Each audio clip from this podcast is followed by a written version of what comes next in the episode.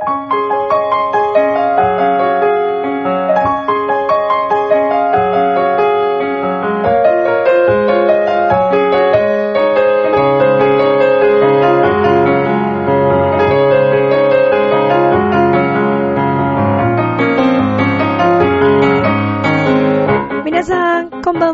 ミッチェルです。いかがお過ごしでしょうか？本日は10月の24日でございます。はい。えー、だいぶ気候も寒くなってまいりましたけれども、皆様、体調など大丈夫でしょうか？さあ、この番組は、恋愛、そして夢をテーマに、不可能を可能にするをモットーにしております、ミッチェル。愛することに300キロのミッチェルが、皆さんと一緒に楽しく楽しく、ーこのラジオの番組をお送りするというね、えーそんな番組となっております。えー実はですね、ミッチェル、ちょっとね、若干今日声を張れない、ある理由がありまして、ねえ、体って大変ね、というね、えーお話もさせていただきつつ、えー私はですね、このところまたいろいろなライブに、えーお邪魔したりとか、えーそれから浦安の文化会館で行われました映画の試写会の、えインタビュアーとして今回ちょっと参加をすることとなりました。というかもう、なりました。はい、過去形です。で、ご一緒させていただいた、え映画の主演の皆様、監督の皆様のお話もね、えーちょっとしつつ、そして今日はですね、私どものグループ、言葉なのメンバーの声もお届けしますので、皆さんたっぷりお楽しみください。この番組は、輝く人生を共に、研修、司会の株式会社ボイスコーポレーションの提供でお送りします。さあでは今週も始まります。ミッチェルのラブミッション。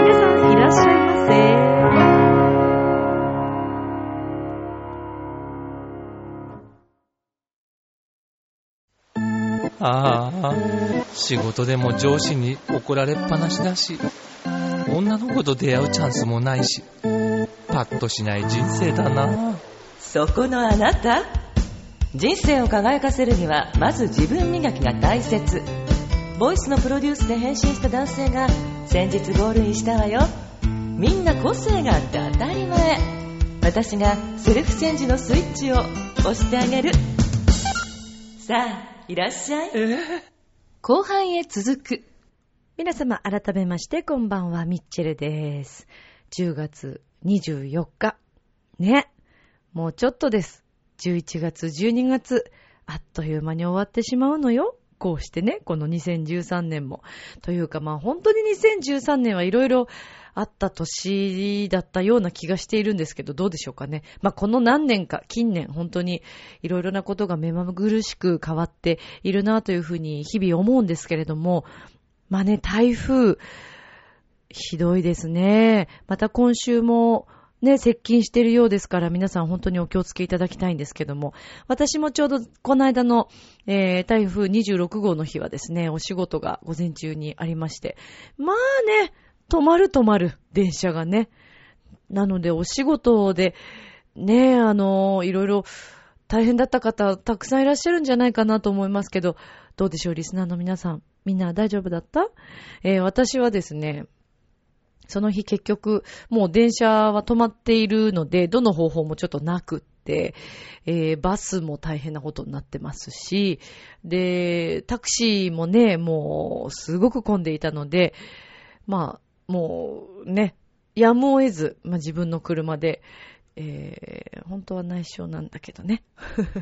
やむを得ず出勤いたしましたけれども。まあ何事もなく、えー無事に到着いたしましたがね、かなり皆さん影響があったようです。まあ今週末の27号ですか。もうお気をつけいただきたいなと思います。いろいろね、対策を、えーもう早めのうちから対策打てる方は、早めに、あの、ホテルとかね、前日から皆さんもお泊まりになる方も多いようなので、またでもホテルもいっぱいになるんだろうね。お仕事場というか会社が多いね、あの、土地なんかは、ね、すぐにホテルいっぱいになっちゃうかもしれませんけど、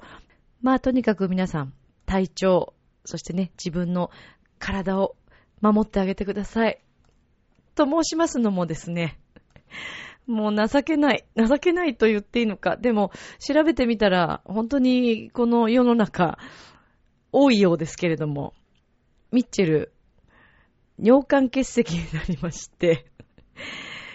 えー、昨日の夜中ですか、からですね、もうなんか痛みがすごかったんですね。もしこれ聞いてらっしゃる方でなんか思い当たる方いらっしゃったら、あの、検査してみられるといいと思うんですけど、まあ、あの、前日の夜中からですね、突然、右側の下腹部から、まあ、背中にかけて、まあ、その痛くなってしまって、で、まあね、ほら、そんな経験もないですし、私は割と自分では、自分の中ですごく健康体だと思ってるし、気持ちは元気なのでね、まあ、あの、横になってれば治るだろうと思いながら朝を迎えたわけです。ところがもう夜中中朝までとっても痛くてですね、で、まあ痛いと言ってもまあ我慢できる痛さなんですけど、まあ違和感がずっとあって、で、朝も全然治らなくて、まあでもそのままお仕事に向かったんですね。で、薬もなんか思い当たるものでちょっと飲んでみたんですけど、一向に良くなる死はなく、えーで、まあ本番を迎え、で、不思議ですね、人ってね、本番っていうのは、あの、スイッチが入るんでしょうかね。痛みをですね、もうほとんど忘れることができるわけです。本番に集中しますからね。それで、あの、自分がこう演奏しないちょっと曲感とか、えー間がるとき、袖に入ってるときは、またちょっとキリキリ痛みつつ、で、まあ、とりあえず、あの、何事もなく、いつも通りに、あの、集中して、まあ、できたかなと思うんですけど、で、終わってからですね、またさらに痛くなってきたわけですよ。で、まあ、みんなにその原因をちょっと話したところ、それは尿管結石ではないかという話が出たんですけどね。あの、経験されたという、あの、仲間もいて、えーそうなんだっていう話をしてたんですよ。でも、まあ、なんとなくまだ皆さんね、みんなで話しててもそんな、あの、冗談交じりじゃないけど、まあ、とにかく今日安静にしたらどうなんて言って。で、あの、帰ってきてすぐにちょっと病院に行ってみたんです。あまりにも痛いものですから。そうしたところですね、えーまんまと、尿管結石ですね。って言われて。いやーもうね、みんなで話してたのがね、もうね、本当になっちゃったなと思って、いやー、痛いんですよ、なかなか。で、これ、あの、尿管結石って、結局この細い管の部分に、まあ、石がね、詰まるということで、まあ、あの、うまくいけばそのまま、ね、あの、治るということもあるようなんですけども、ちょっと様子を見てくださいって言われまして、まあ、あの、お薬をいただいてきた次第なんですけれども、あの、自分の体を大切にするということをですね、改めて、えー感じましたね。まあ、あの、日々ね、美味しい食べ物、えー好きな食べ物、食べれるということって、すごく幸せなことなんだなと。まあ、今日のそのお仕事がですね、えーちょっと遠い、遠いというか、まあ、あの、栃木県にまた今回も行ってきたんですけど、栃木県、私栃木大好きなんだけど、で、あの、栃木県で行ったらですね、まあ、食べたいものもたくさんあるわけですよ。で、パーキング、えーパーキングじゃない、えっ、と、サービスエリアか。で、いろいろね、そのご当地ものだったり、いろいろこう巡って、なんか、ね、ほんとちょっとしたものをね、つまんだりするのが大好きなわけです。そして毎回必ず私はソフトクリームも大好きなんで、あの、サービスエリアに行ったら絶対そこの、あの、ソフトクリームをね、食べるわけですよ。で、今回は、えー佐野だったので、えーっと、レモン牛乳か、のソフトクリームとか、まあ、あと、いちごだよね。とちおとめ。あの、ソフトクリームが美味しいわけです。佐野サービスエリアの。それで私はもうそれを楽しみにしてたの。で、もし機会があったら、今回は芋フライとか食べてみようかなとかいろいろ考えて、もう本当に楽しみにしていったにもかかわらず、ねえ、食べれないというこの辛さ。そしてみんながいろんなものを食べているのを見ている辛さ。健康って大切、あ、痛い痛い痛い。ごめんね。そうなんですよ。痛いんです。だからね、結構今日はリアルな感じでお送りしてますよ。はい。なので若干もしかしたら今日は短い収録になってしまうかもしれませんけど、ちょっとお許しをお願いたいなと思っている次第でございます。あの、もちろん極力頑張らせていただきたいと思ってるんですけどもね。はい。まあ、というね、えー、今週、尿管結石になったという私の中で一大事の、まあでも、そんなに大変なことではないのかな？どうなんだろう？まだ、ね、そんな七点抜刀するほどの痛みではないので、うん、まあ我慢できますけど、笑ったり、あと歩いたりするだけでもね、そう、痛み。あと、ま、食欲がちょっとね、もう珍しくないという、いいことでしょうけどね、私にとってはね。私は普段食べ過ぎますから、まあ、ちょっと節制しなくてはいけないかなと思いながら。まあ、あとは、いろいろ調べてみたらですね、まあ、食生活、普段の食事とか、まあ、規則正しい食事であったり、食べるもの、それから、あの、プリン体ってあるじゃないですか。プリン体の、あのー、食べ物たちはですね、あまり良くないらしいです。あのー、ちょっと尿管結石、いっぱい取りすぎるとだと思いますけどね。それどのぐらいの量かわからないけど。だった私、その中に入ってたのが、チョコレート。ね、ほらね、I love you チョコレートって言ってるぐらいですから、チョコレートが大好きなわけですよ。そうなるとね、止まらない日もあるんですよね。ねえほら、例えばさ、こう、ちょっと仕事でいろいろあった時にさ、チョコレート食べて、ストレス発散してね、こう、ちょっと元気になろうみたいなこともあるでしょでもね、食べ過ぎちゃったんだね、きっとね。あとはね、日頃の、えー、ストレスとかも、あの、原因の一つになるみたいですね。なんで皆さん、あの、本当に体には気をつけて、えー、美味しいものが食べれるという、好きなものが食べれるということは幸せなことだということを改めて、えー、私を見て感じていただきたいと思います。はい。さあ、あの、今日ね、前半で最初にお話ししましたけど、今日はあの、珍しく、ラブミッションとしては珍しく、仲間の声が入っておりますので、はい、ゲストと言いますかね、えー、言葉なのメンバーのみんなを紹介したいと思うんですけど、まあ、あの、言葉なのメンバーというのはですね、えー、以前にも、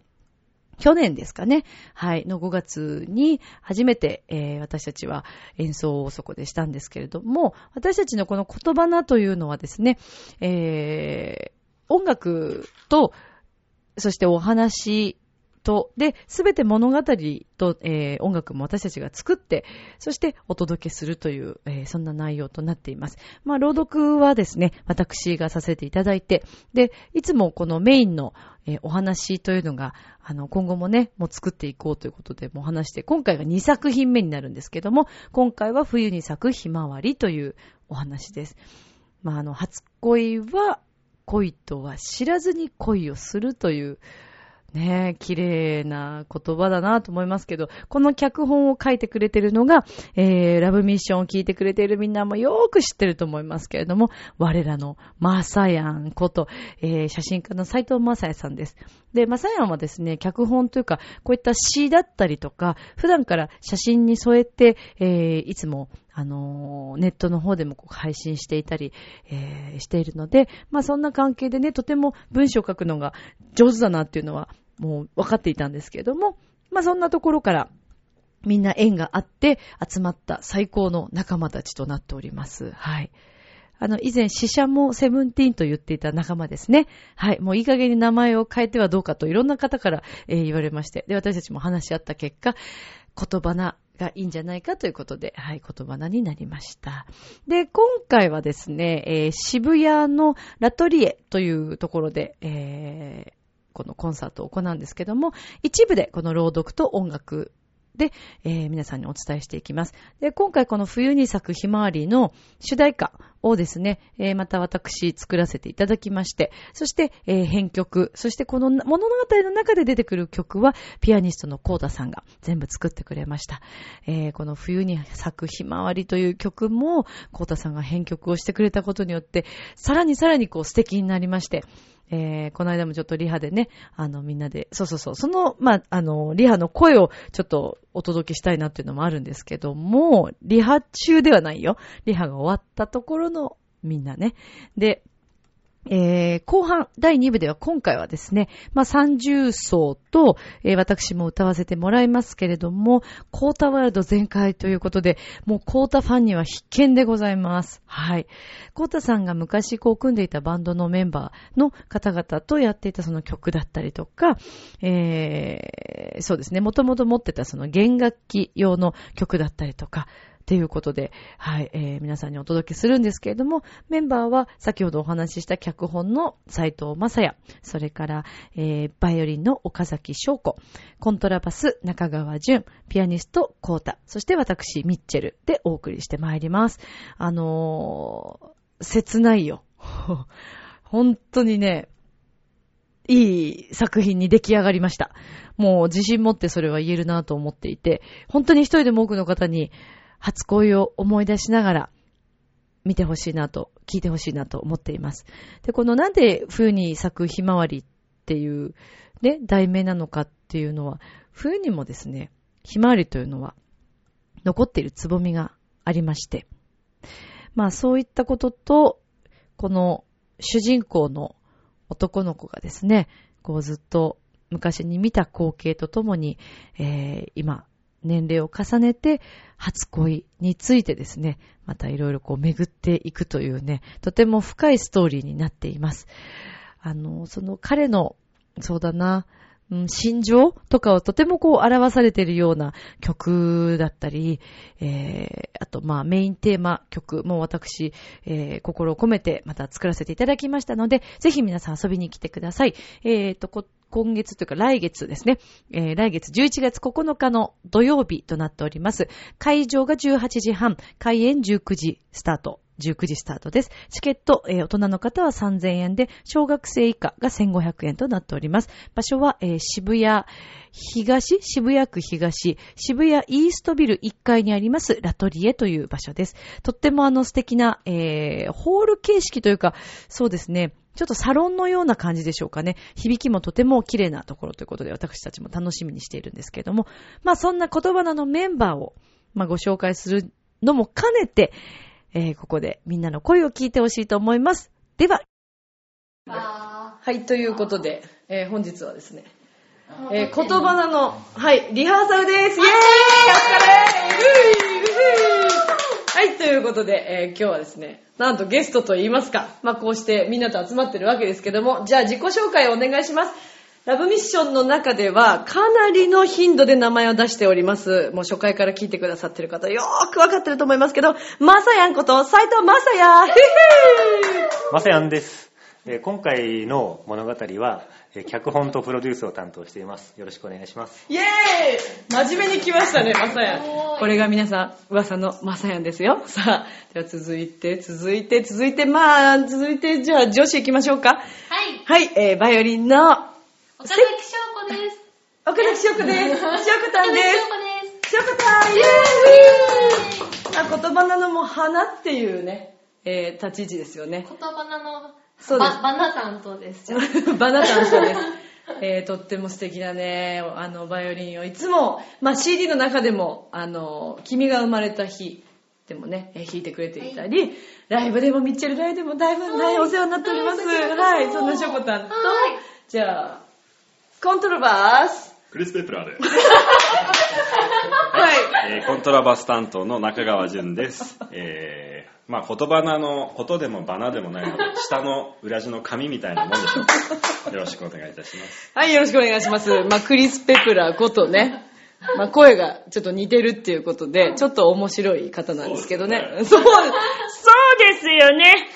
よくこういうね、コラボレーションがたまにあるんですけど。さあ、そしてそして、もうね、言葉のにはなくてはならない。まあ、今回11月9日の、えーこの、えー冬に咲くひまわりという作品なんですけど、まあ、後半はですね、音楽をみんなでこう演奏するんですけど、その曲をですね、もうほとんど提供してもらって、はい、ということで、コーターワールド全開でいきたいと思います。ピアニスト、コータさ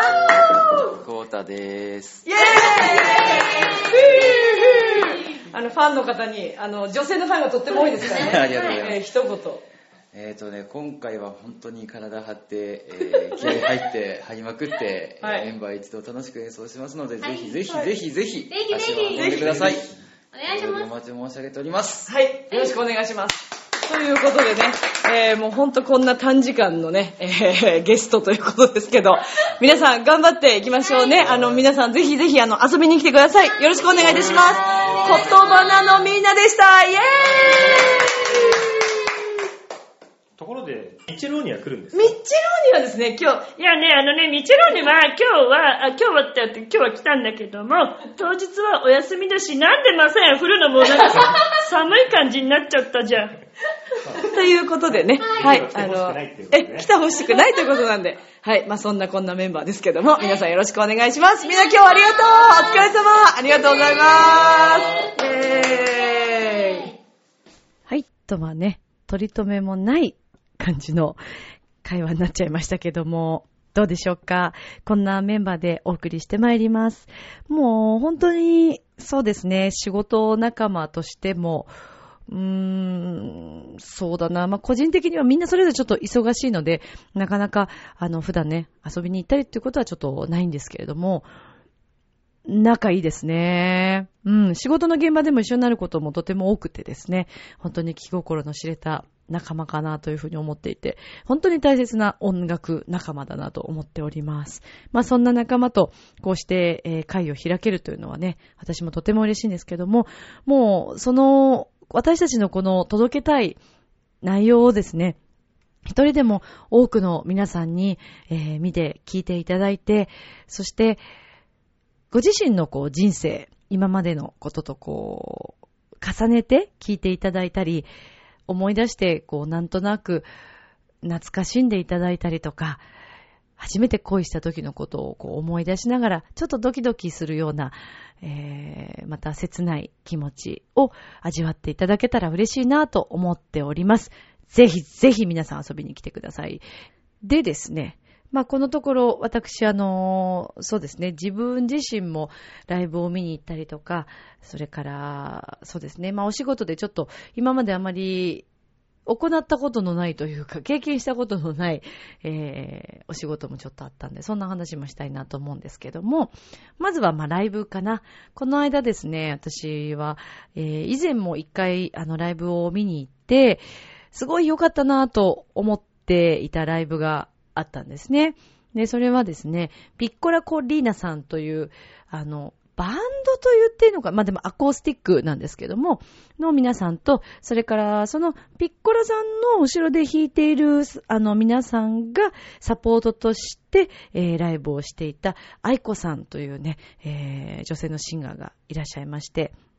で、この前、半年ぶりですか、またあのライブが行われまして、3組、あの、登場していらっしゃいましたけれども、あの、見に行ったんですね。で、私、あの、ちょっと Facebook の方にも、えーアップしたいなと思っているんですけれども、まあ、この、愛子さんのですね、声も含め、えー愛子さんが作り出す世界観だったりとか、ちょっとこう、大人、かっこいい、そして、なんていうの、お話ししてらっしゃることは、ちょっと可愛らしいところもあるんですけども、すごく愛のあるシンガーだなと思いまして、ちょっとこう、ハスキーっぽい声も出すんですけど、すごくいいですね。もう最近はですね、この、えー、CD をですね、出されていらっしゃって、アイコロニーという CD を出されて、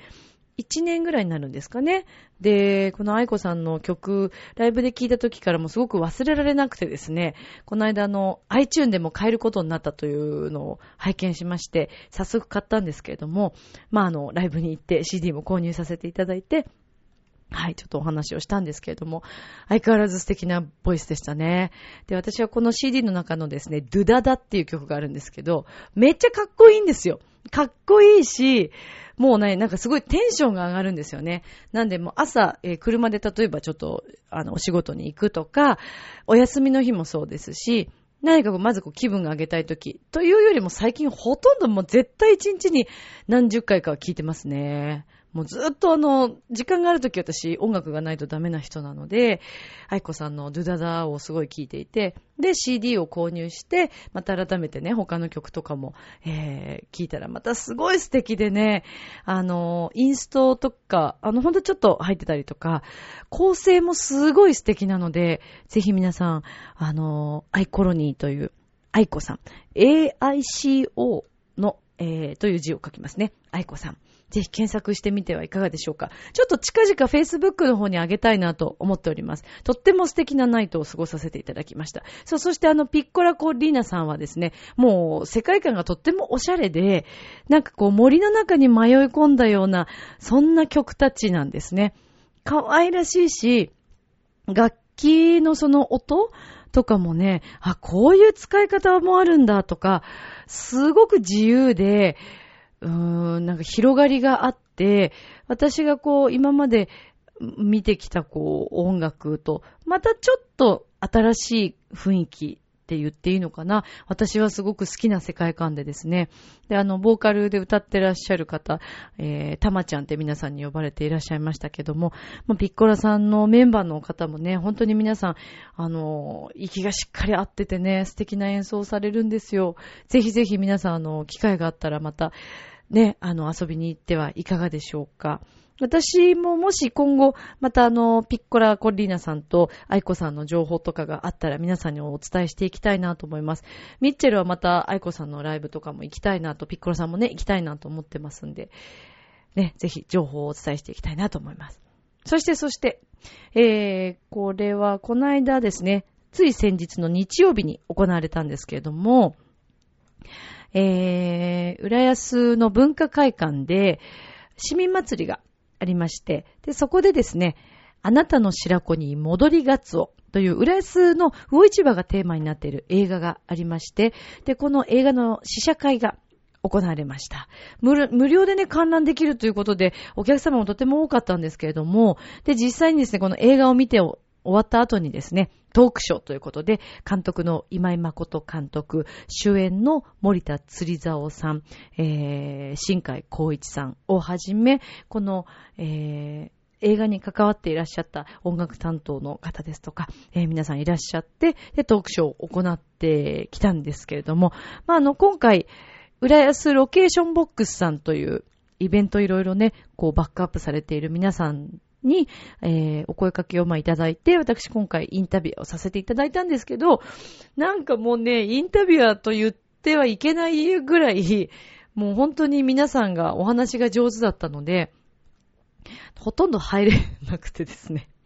本当に申し訳なかったなと謝罪をしたんですけれども、まあ、あのね、皆さんすごく温かい方たちだったので、えー、すごく盛り上がって終わりました。で、あのー、主演の森田釣り沢さんという方は、浦安の魚市場の伊豆銀さんというお店で店主をされていらっしゃるんですね。で実際そこで店主をされてますから、あの、お魚売って、さばいて、もういらっしゃるんですけども、なんとですね、バンドも組んでいらっしゃるんですね。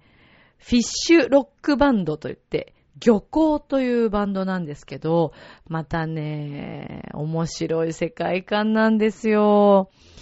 すごくパワフルですね。私はすごく面白くて好きな世界観でしたけど。で、その漁港さんの曲でもある、カツオ出港街道という劇という曲がですね、主題歌になっておりまして、もうね、映画を私もちょっと横からこう拝見したんですけど、その曲でね、始まるんですよ。で、森田釣り竿さんって、確かにその、バンドも組んでいらっしゃって、デビューされてますから、あの、雰囲気は持ってらっしゃるしね、もちろん歌の方って演技も、演技をしてるようなものですから、上手いのは当然だと思うんですけど、本当に上手いんです。役者ですね。完全にそう思いました。で、えー、実はですね、この、あなたの白子に戻りがつおという映画はですね、ムージックラボ2013で観客賞と、それから森田釣り竿さんが主演男優賞を取っていらっしゃるということでね、素晴らしいですよね。で、えー、監督の今井誠監督は、まだ26歳という若さで、はい、もうすでにいろいろここ活躍をされていらっしゃって、これからさらに楽しみな映画監督なんじゃないかなと思います。もう皆さんもお話ししてましたけど、やっぱ頭の中で結構もうアングルがすごく決まっていらっしゃって、こだわりを持って、えー、この映画を撮られたということなんですけど、ちょっとね、場面によってはね、子供たちはこれ見て大丈夫なのかなっていう、あの、あ、アダルティなシーンとかじゃないよ。じゃなくて、ちょっとね、あの、うん、グロいっていうか、うん、シーン的に大丈夫かなっていうのがあるんですけど、でもね、すごく印象に残ると思います。でね、この漁港さんのメンバーの方でもいらっしゃる、えー、新海光一さんという方がいらっしゃるんですけど、新海さんが務めている役、中島という役なんですけど、これがね、もう、あの、私は一瞬にして中島のファンになりそうでしたけれども、はい。えー、今度はどこで映画、あ、次は沖縄って言ってたのかなま、あの、ぜひ皆さん、えー、検索してみてほしいなと思います。あなたの白子に戻りがつおというね、映画なんですけども、えー、っと、一応55分ぐらいですかね。はい。あの映画の時間としては55分間ぐらいの映画となっております。またね、東京でもバンバンこの映画ちょっと見た、私もう一回見たいなと思っているんですけどね。はい、機会を見つけたいなと思っております。まあそんなこんなですけれども、さて、えー今日もですね、お便りをいただいておりますので、ここでご紹介したいと思います。では、お便りのコーナーです。今宵もそばにいさせて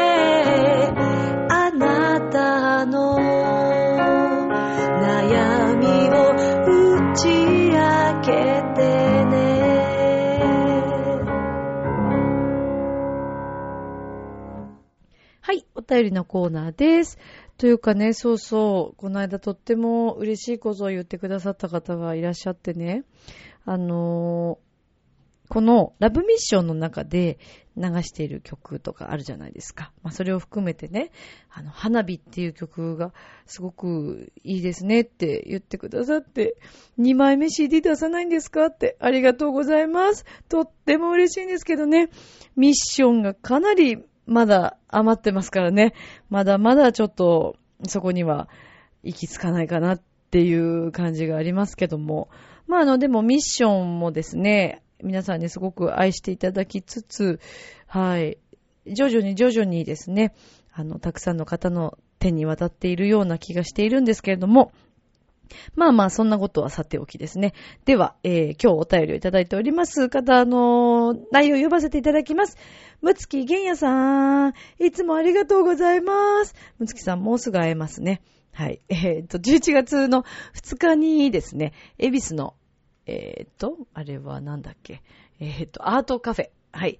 アートカフェというね、とても素敵な、あの、私が去年、あ、去年じゃない、もう、日にちの感覚がおかしいですね。今年の2月にライブをさせていただいた恵比寿のお店でですね、私の仲間であり、お友達のなおちゃんが、えーライブをするんですけども、で、コータさん、ピアニストのコータさんと二人で演奏するんですけど、私は今回ちょっとお手伝いということで、えー、ちょっと演奏をさせていただきます。皆さんぜひよろしければ11月の2日も遊びに来ていただけたら嬉しいなと思います。えーと、アートカフェです。はい。よろしくお願いいたします。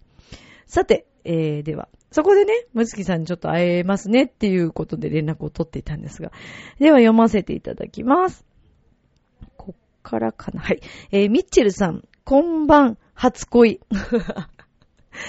ありがとうございます。冬に咲くひまわりともかけていただいて、そして今回のテーマがですね、初恋。あなたにとっての初恋という内容でしたからね。ありがとうございます。えー、では、今回のテーマは、難しすぎです。ですよね。ですよね。悩みに悩んでいたら収録前日になっちゃいました。初恋、さっぱり覚えていません。なので、今回はテーマと全く関係ないネタでごまかしましょうか。全然構わないです。ありがとうございます。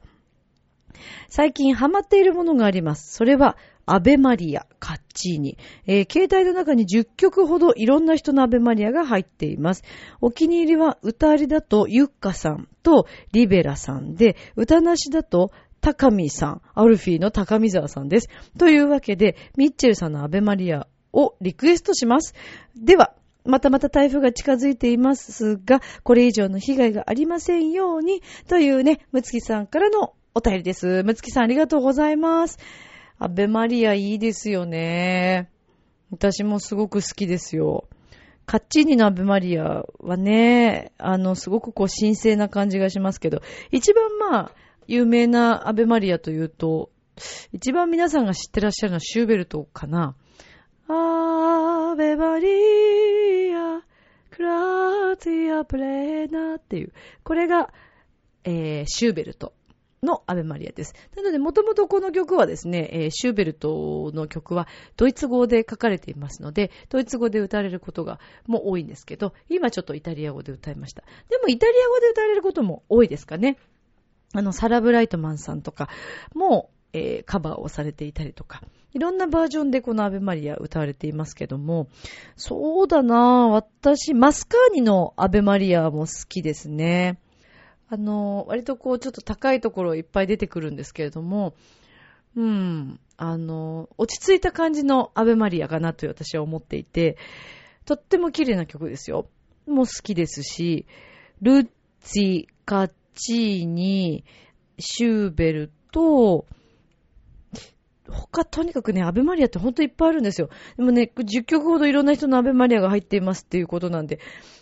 もう、むつきさんはいろいろアベマリアをチェックして、携帯に入れられたんですよね。でもこうやって見ると、アベマリアの、えーいろんなアベマリアがあるので、形ももちろん違うし、メロディはもちろん違いますけど、いろんな見方があるんだなっていうふうに曲を聴いてね、思うんじゃないかなと思います。アベマリアはね、でもこう、私そうそうで、今今後、やっぱりクラシック的な歌もね、皆さんにたくさんお届けしていきたいなと思っていて、まあライブの中でもですね、私は最近オペラの曲を歌わせていただくこともあるんですけれども、アベマリア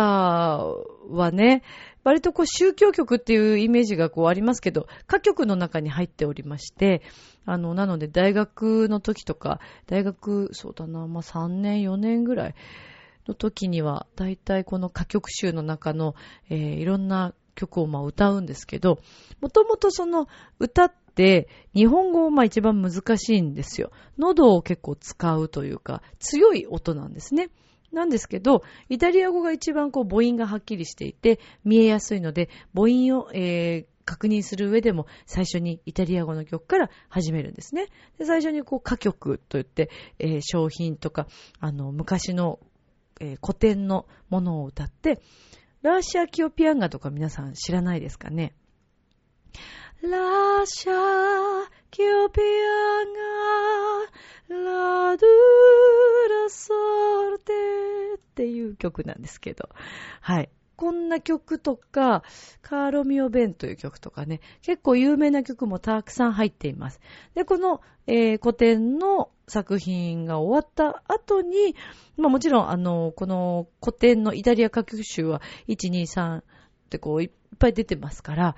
だからあの、カンツォーネと言われるオーソレミーヨとか、ああいうのは演奏会用とかですよね。なの授業のレッスンの中ではあまり私は触れてきたことは、まあ男の人が歌うことの方が多いですからね。カンツォーネはね、どちらかというとね。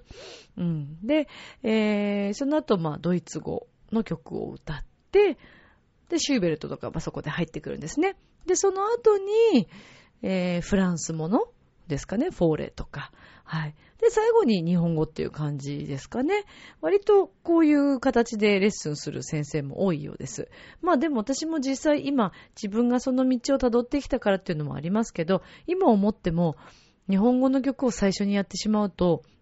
やっぱり母音の形とか歌のそのつながりっていうのはちょっと難しかったかなと思いますね。本当にそれから始めてよかったなと。なのでもしね、本当に本格的に歌を始めようと思われている方いらっしゃったら、イタリア語の曲から始めてみるといいです。要は母音をつなぐってどういうことかっていうと、まあ、あいうえおがありますよね。で、それはどこの言語にももちろんあるわけで、で、その、あいうえおっていう音を、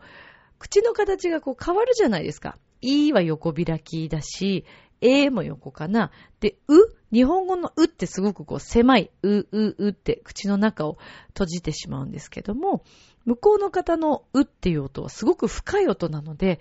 なので、ふるさととかをね、向こうの歌手の方が歌うと、あの、ふるさとっていう深い母音になるんですね。で、まあ、もちろんそこまでやらずとも、私たちはできるだけちょっと母音を深くイメージしていかないと、普段話している言葉とはちょっと差がありますので、その中を開けて、あくびのようなこんな感じ？でずっとこれをキープして歌を歌うというね。そうなんです。で、それだけではなくて、もちろんその体どこを使うとか、どういうイメージで、あの開けて、頭の中とかもこう、ちょっとこう空間を作るようなイメージで開けて響かせるとか、そういったことをね、あの、学ぶんですけども。まあ、私もあの歌のレッスンの中では、そういった、えー、レッスンをね、一緒にこうみんなで考えながら、生徒さんと一緒にお話しして、まあ、お伝えしていくんですけども。でも本当だから歌って深くて楽しいですよね。うん、やりがいがあるというか、またこれで、あ、今週できたなと思うと、また次の週レッスンとか行って違ってるっていうこともあったり、それで落ち込むんだけども、またなんとなくこう体で分かってきて、で嬉しくなってっていう、まあ本当にこの行ったり来たりの繰り返しかなと思いますけどね。うん、でも、そうだな、カラオケでやっぱりこう歌うときってマイクを使いますよね。声楽の場合はマイクを使わないで体を鳴らしていかなくてはいけないので、まあ、スポーツ選手と一緒ですよね。アスリートみたいなもんですよ。どこをどういう風にしたら、こう、タイムがほら伸びるかとかね、考えるでしょ？それと一緒で、どこを鳴らしたら、ホールの中で遠くまで響くかとか、そういったことをこう考えていくんですね。これがまたちょっと面白みでもあるなぁと思うんですけどね。はい。ということで、まあまあ、こんな話をしましたけど、むつきさんありがとうございます。11月2日楽しみにしてますからね。ありがとうございます。あの、リスナーの皆さんもぜひぜひ、皆さん遊びに来てください。あの、私は待っています、みんなを。本当に、本当に、みんな、ラジオ聞いてくれてるのかなって、時々、寂しくなることがあったりします。なので、お時間のある際はぜひミッチェルに直接会いに来てくださいね。私はみんなに会えることを心から楽しみにしております。まあ、陰で応援してくださってるのもとっても嬉しいんですけどね。はい。いつも本当にみんなありがとう。ありがとうございます。ということでですね、えー、今日はですね、じゃあこの後、ちょっとミッチェローニに少しお話をさせたいと思います。申し訳ないんですけども、ちょっと滝川さんはですね、今日はあの、バカンスということで、え、お休みをさせていただきたいと思います。じゃああの、ミッチェローニさん、お願いします。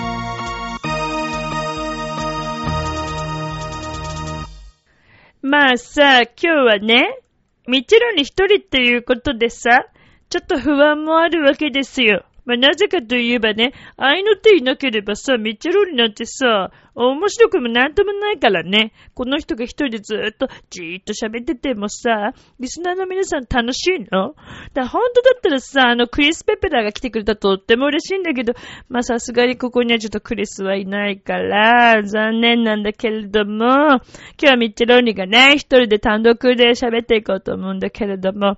あのー、みんなは最近楽しんでますか？楽しいですか？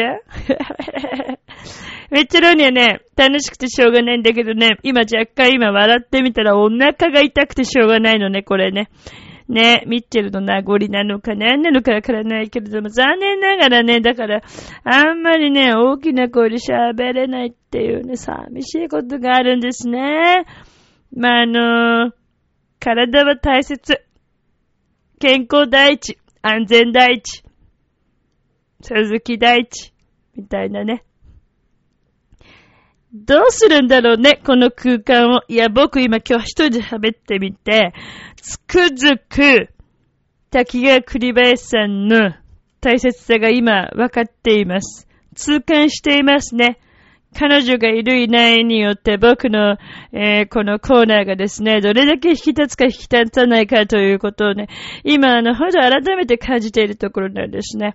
今日はお腹のせいもあるのか、喉も奥もちょっといつもと違うような、そんな気がしているんですけれどもね。まあ、あの、ミチロニが最近楽しいのは何かというとね、えー音楽を奏でたり、音楽を作ったりすることがとても楽しい毎日ですね。そしてあの、ミッチェルが最近ハマっていたのはラーメンね。まあだからラーメン食べ過ぎたんじゃないかっていう話もなきにしもあらずだけどね。あの、このフェイスブック見るとすごいよ。先月から、まあラーメン、なんかね、何かとね、そういう機会が多かったみたいだけれども、まあ皆さんもね、健康には気をつけてほしいと思います。